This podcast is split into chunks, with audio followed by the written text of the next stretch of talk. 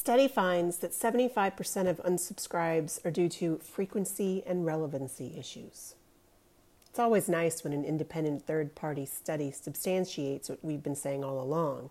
In this case, a study by Harris Interactive on behalf of Merkle, the database marketing people, has found that between 73 to 75% of people hit unsubscribe because either they feel that they are getting email from you too often or that it's not relevant or both.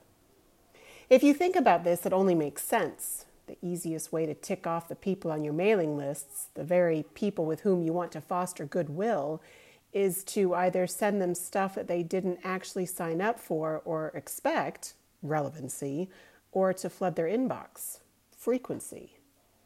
Another way to look at relevancy is targeting, and the only way to look at frequency is from your user's perspective, not your own. Example, you may think that if you send me an email three times a week, that's not very often. After all, that's fewer than half the days in a week, and you have lots of information to convey to me.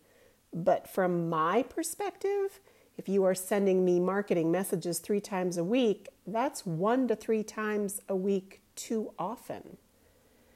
As I said in our post on the top five mistakes that email senders make in scheduling their mailings, if you send email to your mailing lists too frequently, you can cause a number of unintended effects, all of which will affect your deliverability.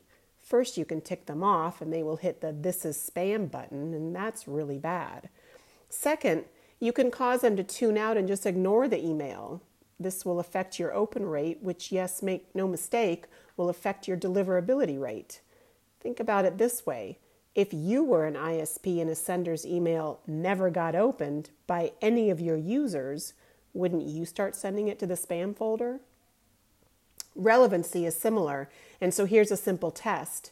If you have to think of a way to make what you are about to send to your list be relevant or topical to the list, then it isn't. Don't send it. Think about this. Here it is in black and white, straight information that tells you, if you listen, how to reduce the percentage of unsubscribes from your list. Make sure that what you send is relevant, and even then, don't send it too often.